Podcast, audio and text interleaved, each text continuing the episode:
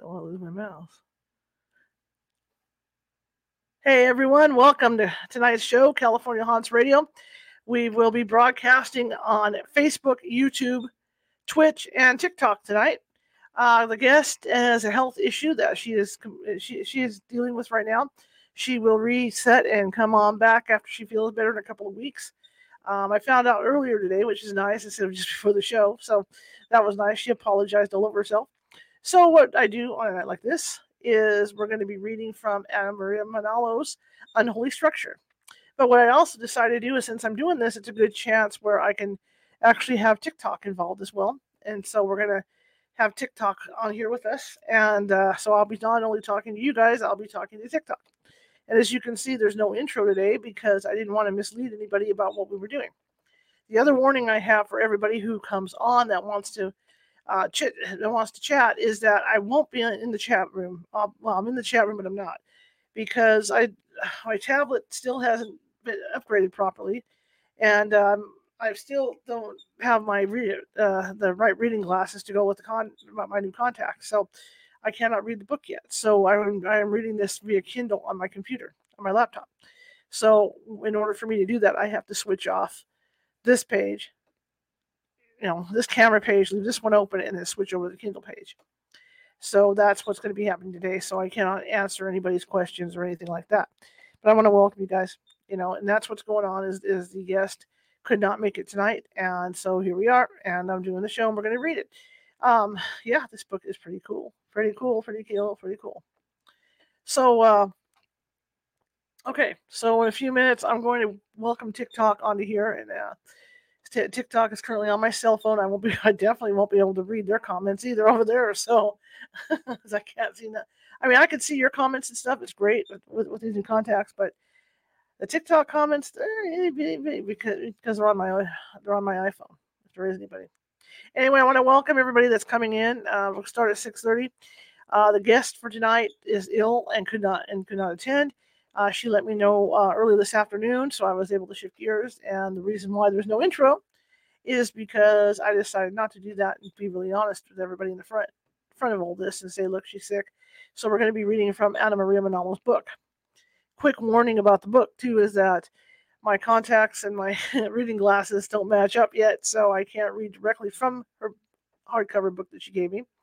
So I'm going to be reading on Kindle on this laptop. So that means I'll be clicking over to the Kindle page to read. So if you guys have comments, or if you guys have any comments or anything, uh, be sure to know that I'm not ignoring you. I'm just reading off the Kindle. Okay. All right. I want to get TikTok going here, and uh, here we go. Okay, welcome everybody to California Haunts Radio. It is Wednesday night. Yeah forgot what night it was even. My name is Charlotte. I'm going to be your host for the next hour or so. I'm also the owner of the California Haunts Paranormal Investigation Team, based out of Sacramento, California. We are 45 strong up and down the state of California, and uh, Oregon, Washington, Nevada, and Hawaii. Just a quick warning over TikTok. Hello, TikTok. How is everybody doing? Uh, quick warning across TikTok, Facebook, YouTube, and Twitch, because that's where we're going out to tonight is that I cannot read your comments because the I'm on my I'm on my iPhone, so the iPhone is like way over there, so it's hard for me to read the comments. But uh, I know you're there, and if uh, and, uh, and, and a few things to say before we get rolling. Okay, everybody needs to be respectful. All right, this is a paranormal page, a paranormal radio show, which I do every night, Monday through Sunday. And uh, we tell ghost stories and uh, have guests on that tell ghost stories and talk about different ghostly things. Plus, we talk about other stuff, and I'm going to get to that right now. If you're watching from Facebook and you like what you see, please be sure to hit that like button and and the smileys and all that stuff because that puts us higher up in the algorithm, and uh, makes me happy too. And plus, if you haven't if, if you haven't done so already, you can join my pages. I have two pages that that, that are open up for following, and uh, follow me because we have over 500 and what is it, 578 videos now that we've done, and they're all different topics. I'm a journalist. I like uh, to do different topics because of that. So uh, if you if, if you feel so inclined, please please follow. Same thing with YouTube. If you're watching from YouTube and you like what you see, please be sure to hit that like and follow button or even the heart. Make me happy, make me proud, show me some love. And there's a little ghost in the bottom right hand corner with the magnifying glass the Sherlock Holmes had on. And that little ghost uh, will subscribe you to our to our YouTube page, and you can get to. And for you guys on TikTok, that YouTube page is youtube.com forward slash at California Haunts, at California Haunts Radio. And like I said, we've got more than 570 70 odd videos over there, all different topics. Check it out because I'm sure you'll find something you like. Okay, that being said, uh, YouTube, I'm sorry, too many people. TikTok, I have set a goal of uh, 50 Easter eggs. And uh, what, what, I, what I have to explain about this is uh, I would be happy with even 20 Easter eggs at this point, but uh, California Haunts is a nonprofit. And anything that happens to the equipment or anything we have to do comes out of my pocket, including internet fees, telephone, you know, phones, computers, whatever. And if I could get some help paying some of those bills, that would be great. And you guys, I'm just starting out on TikTok. And uh, if you could uh, help me out a little bit, you know, with the, re- reach my goal tonight of Easter eggs, that would be wonderful because I do have to pay bills like anybody else. And I do see you down there, whoever you are. And like I said, you're you're far away to me, so you know, I still see you there. Now, what we're doing tonight is the guest that was supposed to be on California Haunts Radio could not show up because she's ill. So what I do in turn is every Sunday evening, I read from a paranormal themed book. Sometimes it's a fantasy paranormal themed book. Sometimes it's based on something true. This particular book by Anna Maria Manalo is called Unholy Structure, and it's based on a true story of a paranormal team that that got involved with a haunting at a mansion. And uh, we're we're up to chapter 37 right now, and a lot of scary stuff went on. And being as experienced as I am as a ghost hunter, you know, for almost 25 years doing this, the stuff that this group is experiencing would have had would have sent red red flags with me, and I would have ended up, you know, calling in extra help right away because this, this stuff was just, just, just nuts. Okay, so this is what we're doing tonight. We're going to be reading from her book. So I mean, if if you have stuff to do, like do your dishes or or eat your dinner or whatever, it's a good time to do that. Just leave me on your screen, blah blah blah. The other thing I ask, just like I asked over here for TikTok, uh, for uh, see, it's confusing, for Facebook and uh, Twitter and everything else is to show me some love. So if you could hit those like buttons, because I would like to get a thousand likes tonight, would be great. If you guys can give me a thousand likes tonight while I read, I really appreciate it. Just keep hitting that. Just keep hitting that phone. Okay, keep hitting your screen. Keep hitting your screen. And again, I'll try to talk to all of you guys at once. If I if I stop to have conversation in between, I'll try to do all that tonight. So uh, yeah, show me some love. Keep, keep hitting those likes and help me out with some Easter eggs if you could. I'd really appreciate it. Anyway, we left off in chapter 37 and things were going on at the house. And so we're going to continue from there. And so again, um, because my my new contacts, I haven't got proper reading glasses to go with them yet. Can't read the hardcover. I was reading off my cell phone. I won't be reading off that. I'm going to be reading off the Kindle on my laptop. So I'll be off this page, even though I'll be on, but I'll be off this page on onto the Kindle page of my laptop and reading. All right. So that being said, uh, love to have all you guys with us over there on TikTok. I really appreciate you guys coming and and and if if, you like the book and you, you like what's going on tonight, call some of your family and friends over and have them listen as well. But uh, if you can help me reach my goal of uh, 50 Easter eggs tonight, I'd be happy with 20 to be honest. Help me get those 50 Easter eggs and help me get some more likes. Okay, I'm, I'm looking to get some more likes so I can stay up in that algorithm. So help me out. Okay, so here we go. Unholy Structure, written by Anna Maria Manalo, and this is based on a true investigation of a paranormal group back in the Midwest. I think it's the Midwest, uh, in a haunted mansion, literal haunted mansion. So here we go. Chapter 37. Make sure I get this right. Okay, there we go. 10:20 p.m. How is that possible? What do you mean? It's still 10:20 on my watch. Ryan looked down at his watch as he checked the time for himself. It is, he confirmed to Larry. Focus, guys, John prodded. Ryan held a camera under his arm as he followed the flashlight down the wooden steps. The basement door creaked behind him. Hey, secure that before something shuts us in. Larry was at the rear, turning the knob to the open position. John, will you shine?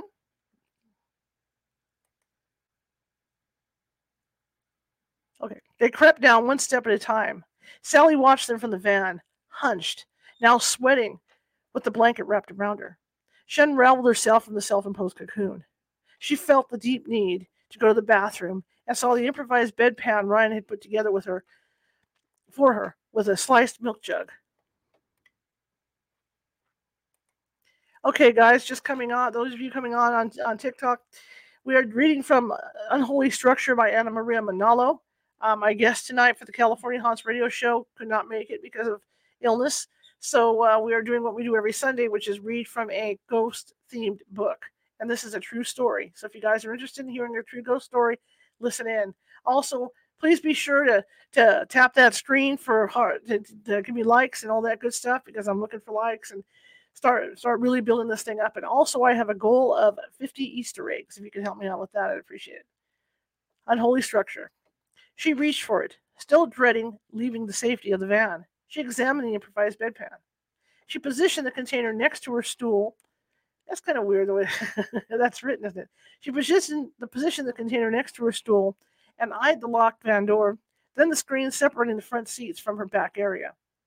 She pulled away from the cot, spreading the blanket over her legs as she squatted. Relief flooded her features. Then she heard the EVP go off. Beep, beep, beep, a green blinking light. The EVP machine from the basement, now on the stairs that Larry just passed and planted on their way down. I was like, you ready? I was trying to, I gotta get these in a certain position. There goes. It just went off. Activity. Sally bolted up, almost upending her stool. She looked at the monitor as the EVP machine's green lines leapt up and down on the chart. She strained to hear. Chapter 38. Now we jump back in time, late spring 1790. Remember, this is the true story of a paranormal team investigating a, an allegedly haunted mansion.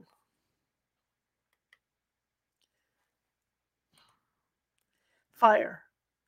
Fire is less messy, it's cleaner. I'm not wasting my time with you anymore, Janine. I'll bury whatever I'll bury whatever remains of, of the remains of you.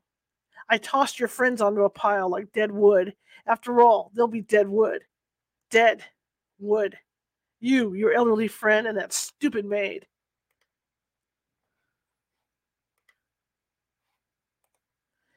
I covered them up and then piled the wood for the fireplaces on top a nice bonfire for a Saturday evening feast, right by the back veranda. That would make a good background for on the woods. It's far enough away from the hotel, don't you think, stupid woman? I didn't even pay you, Janine. Maybe you. Maybe you would have liked me better if I'd paid you. Stop looking at me like that with your glassy eyes. I'll cut your ears off. Then your eyes. Good. Scared you a bit. Let's have a bonfire. After your time in the kitchen serving girls, come out here and have some real barbecue. I tasted them myself. Truly, you must try. But first, who is this nosy kid? He is young. Can't be more than 10 or 11. Come here, lad. I got some serious mo- I got some serious money for you for the next circus. Come over here. Nice boy. Come help me. You light the fire and I'll watch from the cemetery, okay? Maybe you can help me bury them there.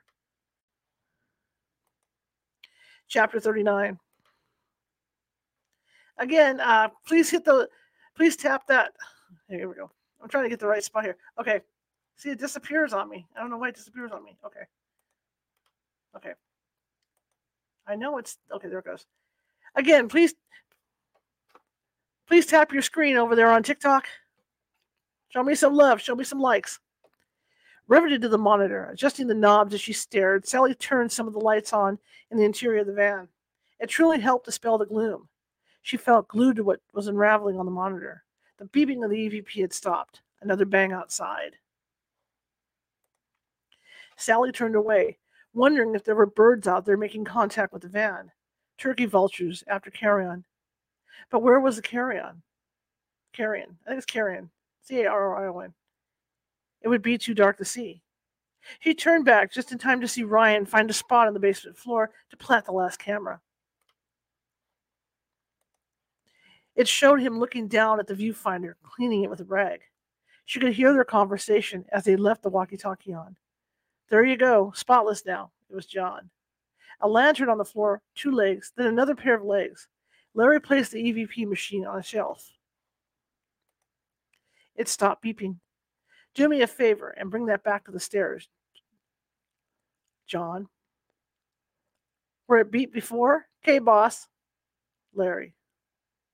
Larry grabbed the EVP device. Ryan was fiddling with the angle of the camera, and it showed the man, and it showed the men at shoulder height now. Better, Sally thought. She watched. Larry walked up the steps. Nothing. Bring it around, John added. Sally watched Larry walk as he walked around the basement, as Ryan panned the camera around the basement. Beep, beep, beep, beep. Ryan turned the camera to show the EVP lights blinking green. Sally looked back in shock. Oh my God.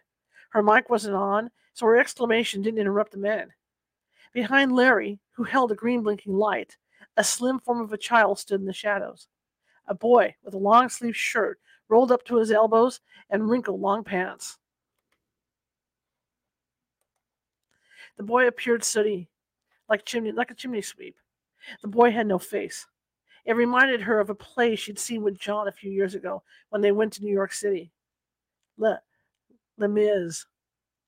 Sally whispered to herself, totally riveted at the ghost.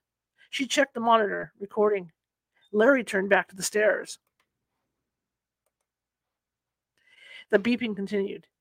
Larry placed the EVP recorder on the stairs. When Larry straightened, the image of the boy behind him had vanished. Sally inhaled, her mouth agape. The camera was placed on the floor looking up. John walked past the camera, then turned to inspect something out of view. Ryan passed the camera. As he did so, the huge head of a dog with red eyes materialized, staring right at Sally. Then she could see the size of its body, about as tall as her husband.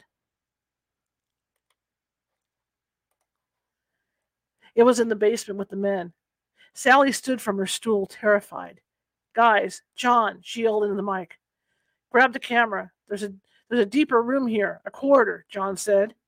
John, John, there's something behind you, Sally yelled into the walkie. Someone lifted the camera. No one heard Sally. A growl. The camera panned. The specter vanished. Okay, Ryan's voice said. And then another growl. Hey, what's that? It was Larry. The camera moved, following in the back of John and Larry. Ryan was at the rear.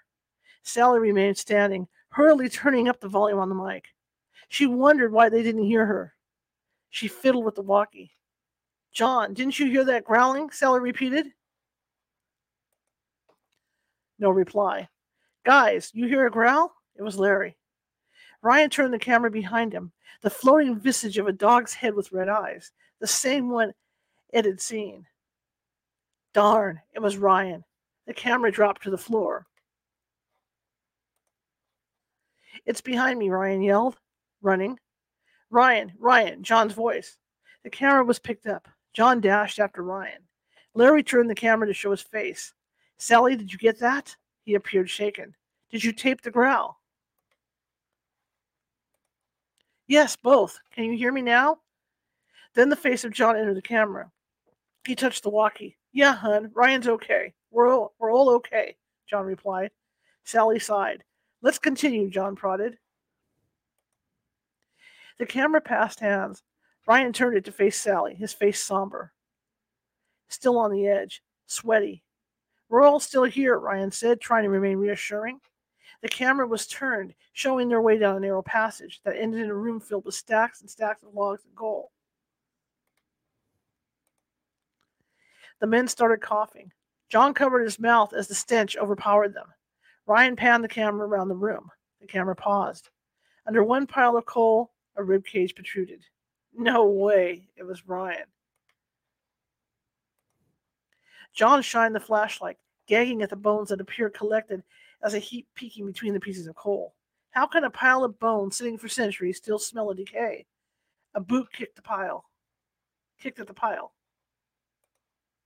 Some of the coal and logs fell, revealing more bones and fragments. No flies. You see this? A finger pointed. This might be an uh, abattoir right here, Larry added in consternation. They animals or? Ryan queried. The camera panned a, large, panned a large heap, then moved to a door. Open it, John said. Maybe the smell is from here. Or, I'm sorry, maybe the smell is from there, Larry added. Did places like this use use the basement as a slaughterhouse? Nervous laughter. Sally saw a hand turn the lock and then the knob. The knob fell off. A steel toe booted foot rose and kicked the door. It swung open. A view of the outside by the side of the large stone veranda. They saw the woods be- beyond behind the mansion. Fresh air. You see this? The camera moved outside, the woods beyond showing ominously in the darkness. The camera turned right to a huge pile of burnt pieces of masonry and blocks of stone. Rubble. The camera closed in. Oh, Mother Mary. It was Ryan exclaiming. Sally could hear both John and Larry exclaiming in the background. Within the pile of rubble, torn bones and what used to be feet inside what used to be shoes and steel with steel buttons. A mangled mess of unidentifiable objects. Something was glinting within the pile. John picked it up, an emerald ring. Sally willed herself to keep watching, the microphone by her side, the walkie talkie on the other. She glanced at her watch. Midnight. Sally, are you recording all this? John asked. She tapped the mic. All of it, she added. Guys, don't touch anything, John said. He put the ring back in the rubble. Man, no one's been back here since. Ryan sounded appalled. Obviously, no. Not any of the construction crews. The camera panned, uh, panned the vicinity. One side of the yard showed materials stone, siding, cement, and large bags, all waiting for a renovation, abandoned. Mold grew on the top and sides of the materials, still secured in pallets, waiting. Abandoned. Chapter 40, Sunday, 6:30 a.m. Again, for everybody, uh, the guest couldn't make it tonight, so we are reading from Maria Anna Maria Manalo's book, Unholy Structure. And if you like what you see, please hit that like, please hit those like buttons and show me some love, some hearts, and all and everything else you can show me love with. But uh, if you're watching from TikTok, please be sure to tap the screen and uh, send me some hearts. Send me some hearts. John exited the mansion again, the last one out. He had just called out sick for Monday, feeling worn, feverish, and an overall sense of malaise. Malaise? Malaise. He wondered if he was getting COVID. As he strode towards the van, Sally stepped out one last time to tie the trash together that had collected during their stay. She was wearing the standard disposable gloves, which she now used in the in light. And which she now used to light a pandemic that was raging. John grabbed the bag and took it to the steel container where a pile of trash for the garbage collector sat. He called his wife aside, away from the two men who had already who were already in the van. Hun, from here on, anything we use here, we toss here. I don't even want trash going back to our house. And now he's getting nervous. I understand. I hope no one picked up that ring. John shook his head. I don't want anything from this house, not even disposable cups. Not just because of the pandemic. I understand. He squeezed her shoulder as Sally entered the van as Larry pulled the double door shut. John walked up to Ryan, who was behind the wheel. I forgot my cell phone. Be right back. John walked up the porch, opened the large front door, and entered. The windows, open without curtains to lend privacy, showed John walking through the drawing room, searching. Then he paused and waved. He held up his cell phone for Ryan to see. Ryan nodded from in the front seat. John emerged from the front door. At the window next to him, the man who appeared earlier in the kitchen looked out at Ryan, the same faceless man who floated to the ceiling. Just a few feet from John, Ryan blinked. He lifted his cell phone and took a photo of the specter. The specter lifted, moving upwards, as he had in the kitchen. John sensed something. He turned and followed Ryan's line of sight. He looked into the window near him where the specter had floated seconds before. Empty. John jingled his keys, striding towards the van. Did you see the man at the window? Ryan asked. I felt something. The same man we saw in the kitchen behind you, Ryan pointed out. He was looking out at me. Too bad the cameras aren't rolling anymore. It's following you, John, Ryan added. John hesitated, his nerves on end. Anger seized him for some reason. Don't you say that again, you hear me? Ryan stared back, aghast at John's sudden outburst. I'm I'm just pointing it out. I don't want any of this crap following me home. I'm sorry I'm sorry. Don't even think it. I won't, Ryan said, feeling reprimanded. Larry watched through the mesh screen in the back as Sally looked on in surprise. Ryan turned on the engine, coasting the van out. They drove down the lane. Behind them, the front door blew open.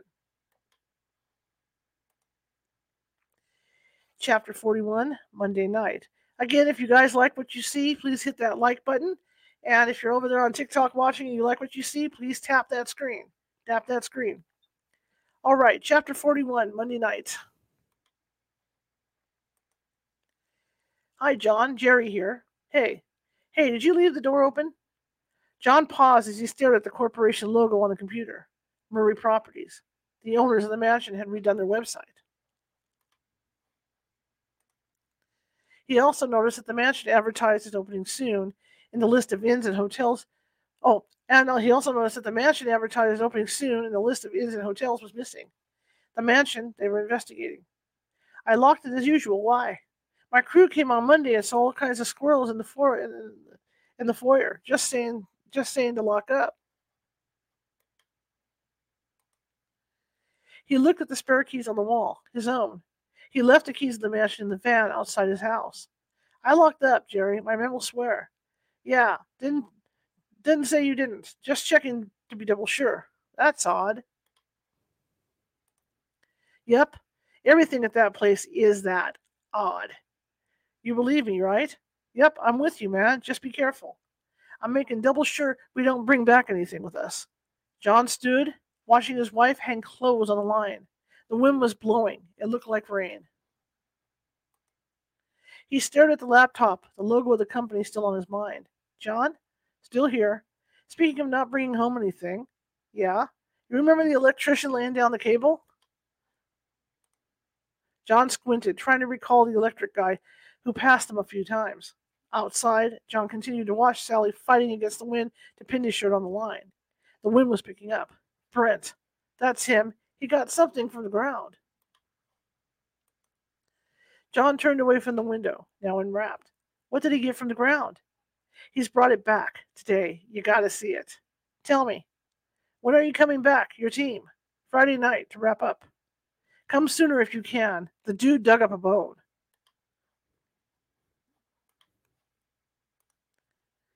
John smacked his head as if he finally recalled the man. Yeah, it's coming to me now. This this is where he went down the road and found a cemetery with a werewolf or something. Dogman. Yeah, he found something to prove what he saw. A dog bone? Hang on, I lost my mouse. it's here somewhere. Oh, there it is. Okay. Yep, he took it home like a trophy. I bet you won't believe what his dog did, did to his puppy. John turned back to the window. Sally was now running to collect the laundry as the rain came down in sheets. Lightning lit up the sky. Gotta go, Jared. I'll come as soon as I get off work. John dropped the phone as thunder, thr- as, as, as thunder thrummed the ground and lit up the sky. He ran. Chapter 42. Again, guys, if you like what you see, please be sure to shoot some love my way, tap that screen for likes, and send me some happy faces and stuff over there on Facebook and, and YouTube. Brent was in total shock. He had just put down the dish full of food in the same few seconds before Pooh had his meal, and here was Will inching in to eat Pooh's food. Then, as he turned to get water, Pooh snarled, paused, then attacked Will. He had to separate them. He called for his sons, both in their early 20s, in the adjacent, ha- in the adjacent house. They came running, separating the two dogs. He was now at the veterinarian again, this time for stitches for Will. He had examined the femur he dug up at the grounds of the mansion. It looked too big for a mastiff. He noted a fresh cut, a part missing on one end, as if something had nibbled on it. He wrapped it, convinced he needed to return it to the ground it came from. Then the vet, came, the vet came out in scrubs, appearing worn out. In his hand, he had a spur. He handed it to Brent. I found this stuck in his jaw. Prior to anesthesia, I'm, Prior to anesthesia, I make sure they don't have anything in their mouths. Brent looked down, examining the spur, a bone that could have lodged in his throat. Right. But I used to be a pathologist. I know bones. Okay? This is no regular pet store bone for dogs. This is part of a human bone. Chapter 43 John ran out in time to see another bolt of lightning light up the sky. He had four acres of land around him, with only with only the pond as a marker to distinguish it from endless grass, and Sally's vegetable garden near the shed. Next to the shed were the clotheslines, then the above ground pool. He himself had installed one recent one recent summer. On this pool were strewn several clothes that had come and pinned from the wind. Sally had removed the remaining clothes she'd meant to hang from the line, but the dry ones had flown out of her reach and into the pool. John grabbed the remaining clothing from the line as the wind began to renew its vigor. Sally. Sally dashed to the pool to retrieve the clothing that floated on the surface. Sally, stay away from the water. Lightning hit. John ran towards the pool. Sally fell as the bolt hit the water. John pulled Sally away from the pool. Miraculously, she was unhurt. She tripped before making contact with the water where the lightning had hit. Ozone filled the air. Sally sat on the ground breathing. Then she looked up. John reached down, offering his hand. You're okay? You're fine? Let's get you inside to be dry. John? Yeah, hun. I'm getting a really bad feeling. You don't feel right? Do you want to get tested? Rain pummeled both their faces. I'm fine. I'm at the house. Don't go back to that house. The investigation? Yes, there's a man there. He's evil. There's many there. The growling tells me. The one in the kitchen, the one following you. John pulled Sally up, helping her inside the door. John suddenly remembered what Ryan told him minutes after he locked the front door, which opened which opened after they left. The man in the kitchen. The man in the kitchen who was at the front window watching. He's following you, John, Ryan had said. John placed the pot on the stove, grabbing a towel. Sally dried her hair. He watched her, enjoying the simple act of caring for his wife. He found himself overjoyed that she was safe. Sally looked up from the towel, sensing his eyes on her, content. He envies you. He envies that you are happy. No one will steal my joy away. Don't. No one will, I promise. Outside, lightning lit up the foreboding sky as thunder thrummed the steel, steel pool. Chapter 44, Friday. Again, if you guys like what you hear, uh, please be sure to hit those like buttons.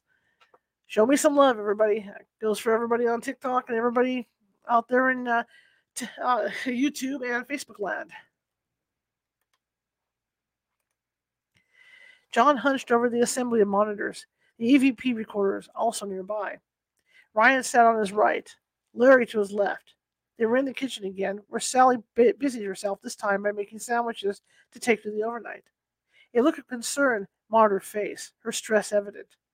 Coffee brewed in a large glass carafe nearby, beginning to bubble. The monitors flickered on, several cameras with views of different rooms, including the second dining room where Scott had heard a party in progress. The, man ex- the men examined each one, but nothing showed to be even slightly odd, until they focused on the camera that they collectively brought to the basement, where they all had the encounters seen by Sally in the van. The 11 year old boy with a, ma- with a matching EVP. Larry turned up the volume as Ryan and John sat enwrapped.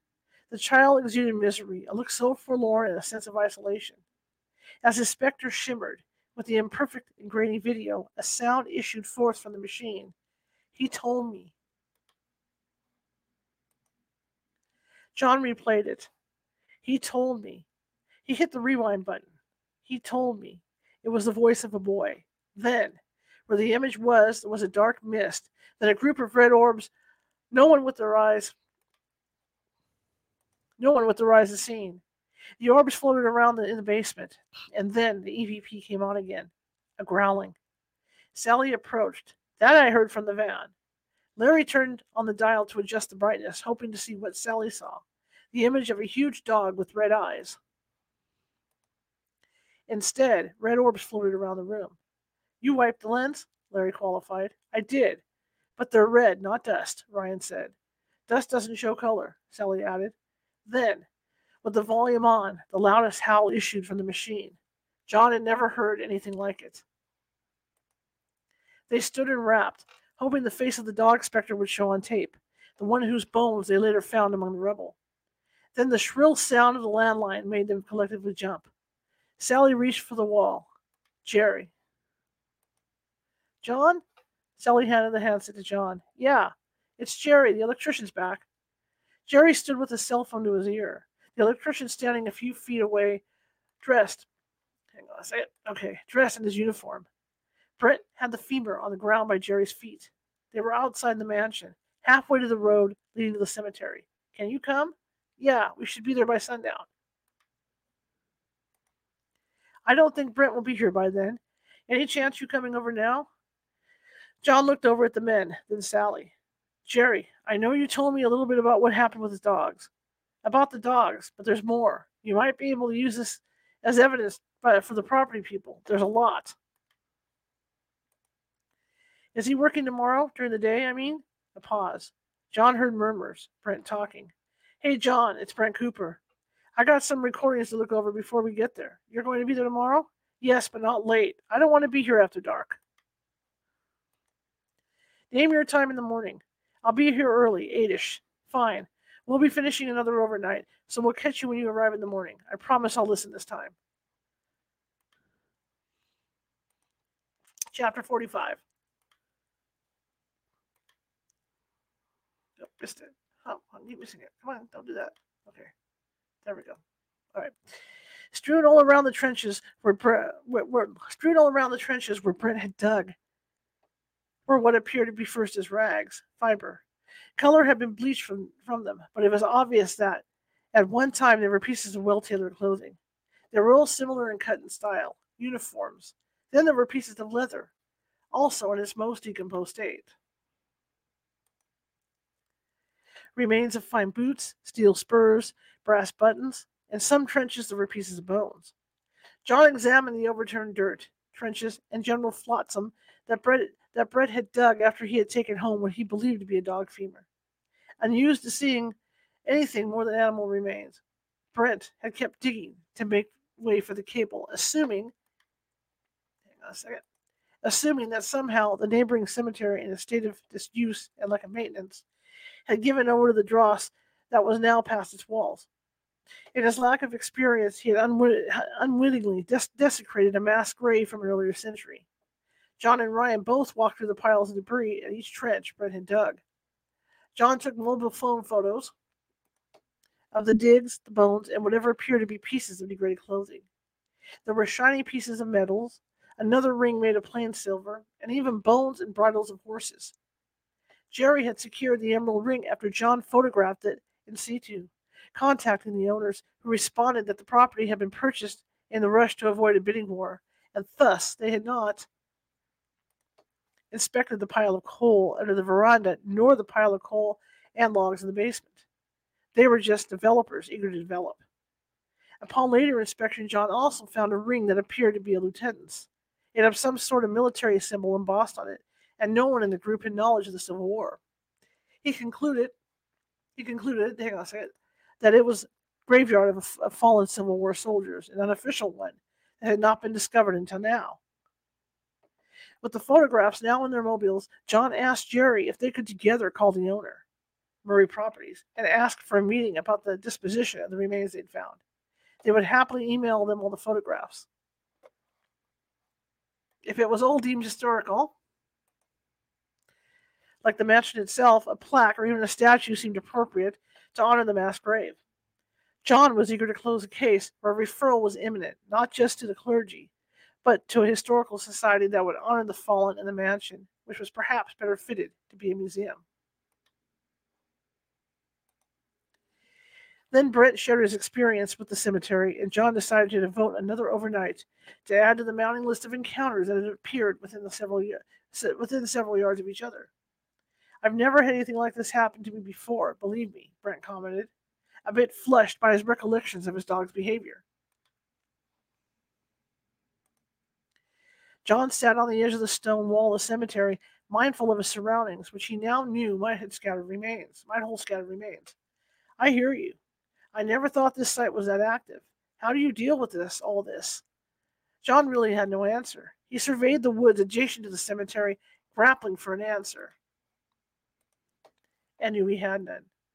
I hope giving you back the human bone ends my problems, Brent added. You're giving it back to the burial site as you found it, John replied. It was not intentional. Usually, when you disturb a grave, which I know you didn't know what it was, sometimes something happens, reacts. But you have returned it back to its place, and it will be marked shortly. Marked? Who would be doing that? Well, for starters, we will first.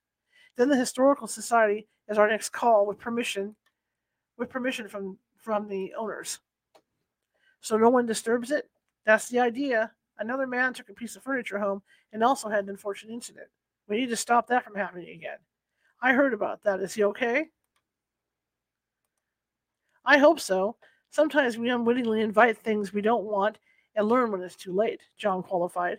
I'm sorry I didn't listen to you when we first met. If you don't mind telling me about your first encounter, I would really appreciate it. Brett sighed and then recounted, now with more detail, the first evening of the weekend when he saw the uh, when he saw the upright canine that he described as a werewolf. He mentioned seeing seeing fire on the third floor and in the attic and in the orbs. Those are all the things we've now seen. It might be the same one our team saw in the basement. The guy helping in the attic saw the dog creature too, more or less. Yours appears to be more malevolent. I'm just glad that one didn't follow me home. The one you described as a werewolf. Yes. How large do you think it was? From about several yards there, he pointed to the area, taller than me. I'm six foot two. Do you mind walking the perimeter of the cemetery with me while there's light? I just want to jog your memory a bit more. Okay, fine. Chapter 46 The Fifth Overnight. Again, if you guys like what you hear, please hit please tap that screen and please hit those like buttons and uh, show me some love. Show me you appreciate these stories, all right? John sat behind the wheel of his truck with Ryan on the passenger side. It was 11 at night. Earlier that Saturday, the team had, re- had reconvened at their favorite diner for breakfast after the fourth and fifth overnight in the mansion. John firmly told his team they needed to close the case with the evidence they recorded and their collective experiences. They would share they would share what each experienced, show what was allowed by the house to be recorded, and walk. Thus, they decided to leave the van at John's house, leaving Sally and Larry to review the recordings and catch up on sleep, and all the other chores that had to be placed aside to make way for the current investigation. Larry still had to do research at John's earlier request to look into the history of the cemetery. They hoped that Larry's search would help give more credence to the haunted history of the mansion and the area. John would support whatever he hoped Larry would find at the library and internet with whatever he and Ryan recorded that night. John touched the stubble on his chin, yawning as he stared at the camera position at the other end of the cemetery, furthest from the mansion side yard. It showed a view of the tombstone and the woods behind. The view made him shiver. Ryan had his cell phone with him with an app for the second camera showing the other side of the cemetery, which was closer to their position. On the dashboard was a small EVP recorder, the green lines flat. The night was balmy and quiet in, in this neighborhood, considering it was a Saturday night. No cars with teens en route to a party or a gathering passed. No families with small children, not even couples, young or elderly, walked its lonely lanes. It was a forgotten neighborhood of grand old homes, grand old homes that appeared forgotten. It lent an air of loneliness, a forlorn aura of years discarded and left to rot. Ryan sat comfortably in the summer sweat in his summer sweats, a hoodie over his head, draped to ward off a fresh September chill. The camera Ryan was observing was aimed at where Brent had seen the entity he called a werewolf. To duplicate the event, John parked a truck under a large tree where Brent's van had been parked the night he saw the creature, 11:20 p.m. John noted this was the approximate time Brent had sighted the werewolf and the orbs floating around the third floor. From their seats in the truck, they had a view of both the mansion's third floor windows and the cemetery to their right.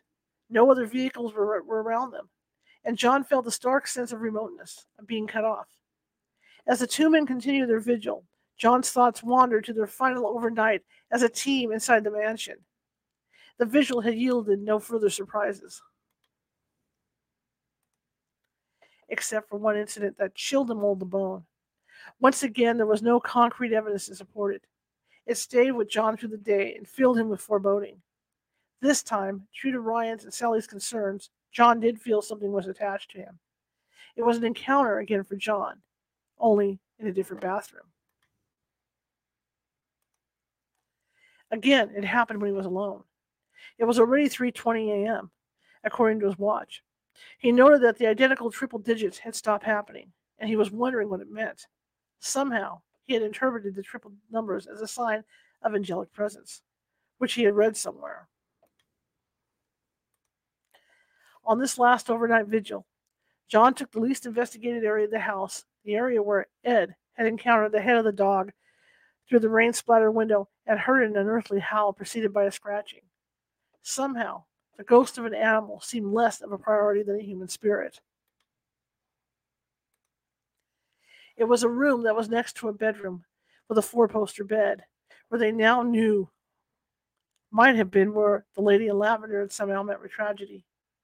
The attic tub, the specter of a dog and its scratching and howling, the child phantom, and the man that came in a black mist all, it seemed, were somehow connected to a tragedy. Then the kitchen and the front window, where the rest of the team saw a man floating upwards and staring at John as John busied himself nearby.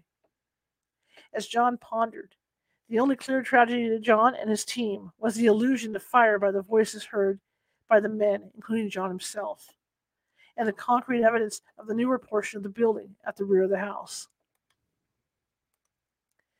Then there were the human bones, the remains that came to rest in the basement, their identities still to be determined. If someone cared enough to fix the house after a fire, didn't anyone see or hear about the remains in the basement? How did the pile of human cremains come to lie untouched through two, two, two centuries, if not three?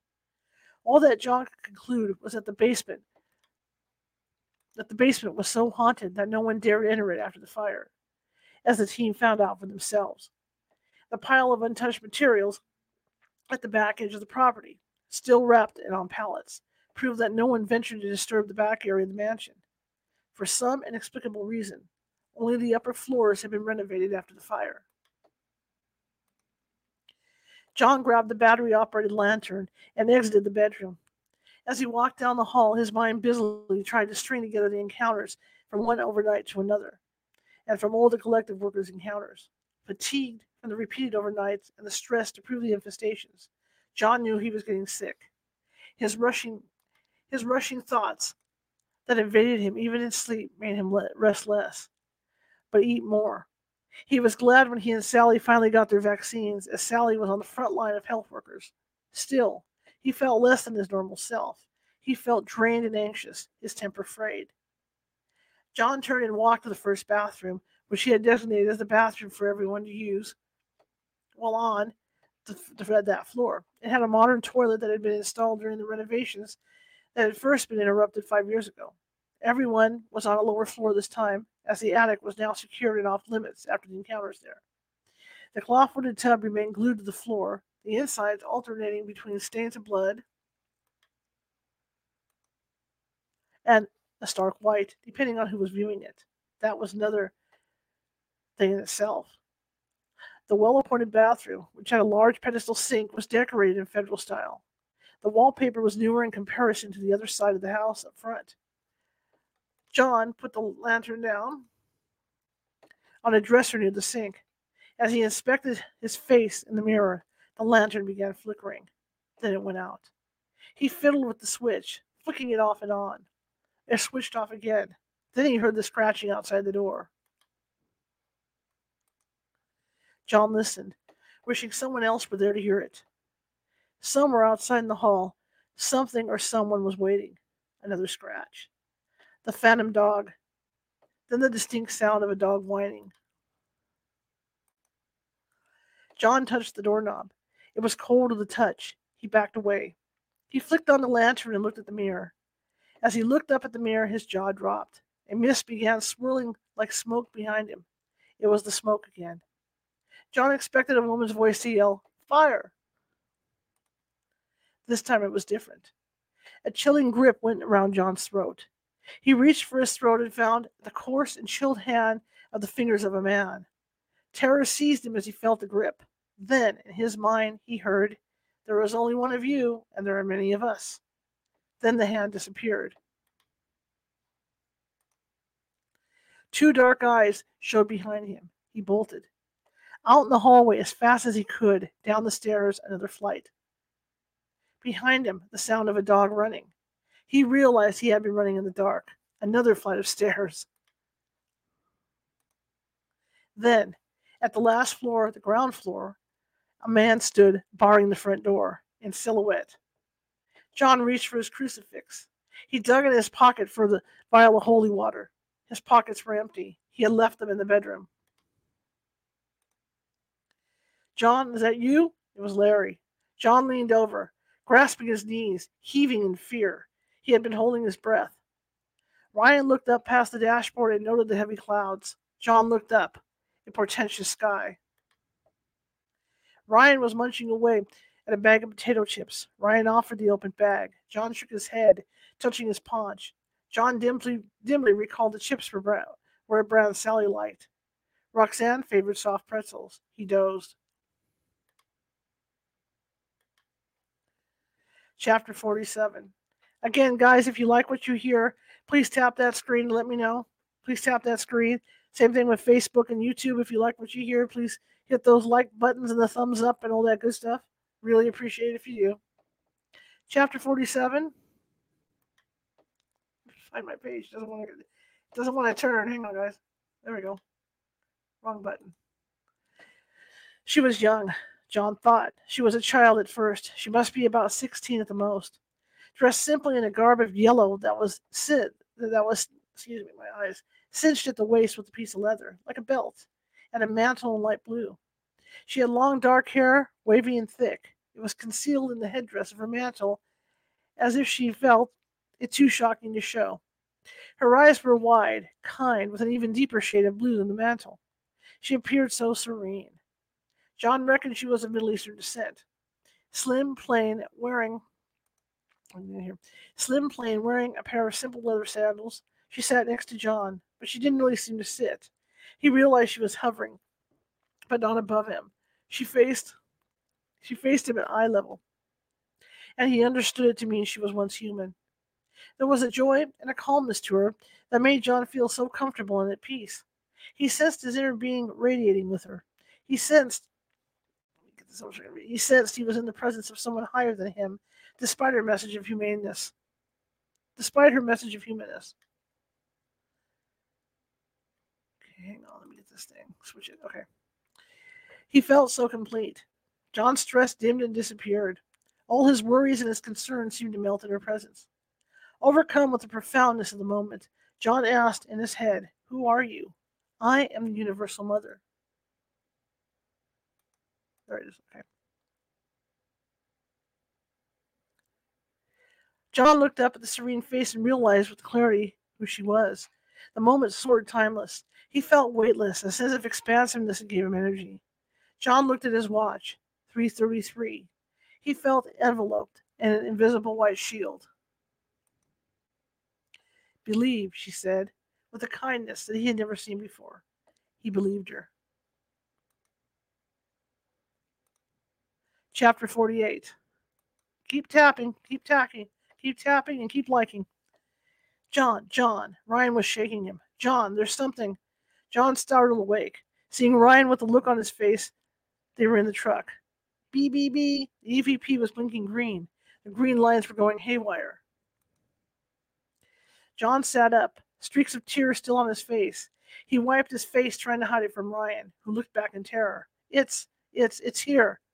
John sat up as he heard Ryan lock the doors. It's back, John. John stared at the camera on the dashboard, then at Ryan's cell phone. The EVP was recording. Beep, beep, beep. Ryan poked him with his finger, speechless. John looked up and saw Ryan's eyes. Ryan pointed out the passenger window. Droplets of rain began forming on the window, joining to form riv- rivulets. Clouds sailed across the ominous sky, but it wasn't the weather that his assistant was pointing to. Past the cemetery wall, something was moving. It was moving in their direction. John gawked as Ryan gripped his cell phone. On the app, the specter didn't show, even though the camera was aimed at whatever it was. Only rain dripped into the screen. Ryan turned to John to show him that the cemetery, other than the gravestones, showed no specter. It's like a vampire. Yeah, it was there, walking on all fours past the graves. As it stood on its hind legs, its torso cleared the broken wall. It was also walking upright, closing in on their position. It paused and glared back. Bright red eyes defined it. That's not a do- not the dog we saw in the basement. No? Who cares? Ryan said on the edge of panic. Then it stepped over the broken wall, towards the truck. John looked at the camera. Nothing. The EVP machine had stopped. It moved without sound, then a deep growl. What in the heck? John exclaimed. Let's let's get the Ryan reached for the ignition, terrified. John, please. Ryan begged as John continued to stare unmoving. John felt glued to his seat, feeling helpless as he watched the terrifying monstrosity approach. He dug in his pants, reaching for the rosary. He raised the rosary. Hail Mary, full of grace. Ryan looked back and forth. You're kidding, right? Nothing on the camera. It's it's closing in. Blessed art thou, John intoned. Ryan paused. The specter was shimmering like a hologram in the darkness. It's not working, Ryan said, pleading. Get the holy water. Ryan reached behind him in the back seat. He saw the specter was closing in. I can't find it. Ryan lowered half his body to the back seat, frantically searching. John kept praying. Ryan saw the vial and snatched the small plastic container. Open it. You're you're not going out there, are you? John finished praying. The specter stared at them with menace, just inches from Ryan's window. Then it stared at the rosary John had raised through the passenger window. Ryan sighed. Ryan was shivering with terror. He turned towards John, his back to the menacing specter. You're not welcome here, John said firmly. The eyes, they bored through him. The specter turned, its back burnt and singed like it had been in a fire. The smell of sulfur through the rain, the closed windows. Poof, it vanished. Something slithered towards the house and disappeared right through the front door. The men watched. The rain descended in earnest. The lightning hit the front door of the mansion, the yard, the gravestones of the cemetery. It was gone. Chapter 49 Again, if you like what you hear, please tap that screen and let me know. Send me some likes, send me some love. Same thing with Facebook and YouTube. 1:30 a.m. Sally turned her Toyota sedan to the long drive and parked by, right by the garage. The lights were out. Roxanne was already asleep. She exited the car in her nursing uniform, grabbing the groceries, and entered the kitchen. She flicked the porch light on as she put down the bags of food. Lightning lit the sky, the clouds heavy with rain. Sa- Sally gazed out the kitchen window as she put away the groceries in the refrigerator. She thought about John and hoped the overnight was productive and safe. Hastily, she crossed herself and then proceeded to make a sandwich as the rain poured down in earnest. Watching the sheeting rain, Sally ate, sitting at the kitchen table by herself. Lighting lit up, lightning lit up the sky. The trees undulated to the wind, thrumming the windows in their casements, pushing the water's surface on the, on the pond and the pool by the deck. Sally stood, approached the sliding glass door leading to the deck, and tested the lock. It was on. She noted Roxanne had left the table umbrella open, and it began to undulate and threatened to turn itself upside down. The wind blew in earnest as September finally took hold, bringing leaves and twigs to litter the surface of the pool. Sally unlocked the glass door, sliding it open against the onrush of rain. The wind blew at the umbrella, threatening to rip it apart. She reached under for the lever and wound it down against the force of the wind. Sally's uniform stuck to her chest, the rain soaking her dress through. The umbrella came down. Right past the deck, something was staring at her, a dark figure. Red eyes. Sally pulled away from the table in shock. There was that burning smell, the signal lightning was coming, that ozone smell. The eyes followed her and began to move. Oh God. Sally turned and bolted into the open glass door, rolling it shut. She moved to lock it. Her hair, now stuck to her scalp, had risen like static. She gasped in relief, the door now between her and whatever was outside in the dark. She reached for the deck lights, flicking them on. The thing was no longer there. Sally cried, leaning against the door. Oh, John, please come home. Sheets of rain pummeled the glass, rivulets forming and meeting at the edge of the glass. Chapter 50. This will be the last chapter tonight, guys. Again, if you like what you hear and you're watching from TikTok, please tap that screen and send and, and, and send me some likes. And if you're watching from YouTube and and uh, and uh, YouTube, Facebook, please, please, please uh, show me some love. You know, with some thumbs up and and whatever else. John decided to call it a night at 2 a.m. He shut off the camera and the EVP machine as Ryan pocketed his mobile. They were done. Ryan heaved a sigh, exhausted and spent from terror. He leaned back as if to sleep as John turned on the engine and drove in silence. Forty minutes later, with the rain drumming on the roof of the truck, John coasted his vehicle towards the garage door, pressing the overhead button to slide it open. Lights blazed all throughout the house, which surprised him. He looked down at his watch, almost 3 a.m. As the door opened, he saw Sally exit from the door that connected to the garage, her hair still wet. She appeared wide awake. As John turned off the motor, Sally immediately pressed the button to shut the garage door. Something was up. I'm so glad you're home. What happened? It's done. Case closed? Yep, I'm not going back, none of us. I have a story to tell you. So do I, John added, following Sally into the kitchen. She sat at the table. Promise me you're definitely closing the case. After tonight, we are done. After tonight, we all are. You got me now. I won't sleep until you tell me what happened here. First, we're safe. Second, I have no idea what I saw, but I don't want to tell you at tell you at nighttime. She pushed a sandwich on a plate near him. Just eat. Okay, babe, fine by me, if that's what you want. Was tonight horrible? Even Ryan was terrified. Will you save it for tomorrow too? Yes, I want I wanted to know that we're not that interested. It? Yes, whatever it was, it no longer will rob us of our peace. Will you sleep? Like a baby, babe. You? She tapped twice. Yes. All right, guys, we're going to leave it at chapter 51. That's about an hour's worth of reading. I want to thank you all. To switch over here to StreamYard. Hang on a second. Let me get on over there. Okay. I want to thank you all for coming. I really appreciate everybody that joined in the chat room and and all that good stuff. And again, if uh, people on TikTok, if you like what you heard tonight, please be sure to tap that tap that screen and show me some love with, with some hearts. I love those hearts. Love to see them. And everybody over here on uh, YouTube and and uh, Twi- and Twitch, Twitter, and Facebook, uh, please hit that like button. You know, show me some love, thumbs up, and all that good stuff. Great book. We're going to continue on Sunday. We're up to chapter 52 or, or whatever that was, so I'll make a note of it. But uh, tomorrow we're going to have William Ramsey here. We're going to be talking about the Valencia side. I can't even say it. The the Balenciaga issue, and uh, he's got some interesting things on his show. William Ramsey investigates. So we're going to be talking to him, and that'll be 6:30 p.m. Pacific tomorrow.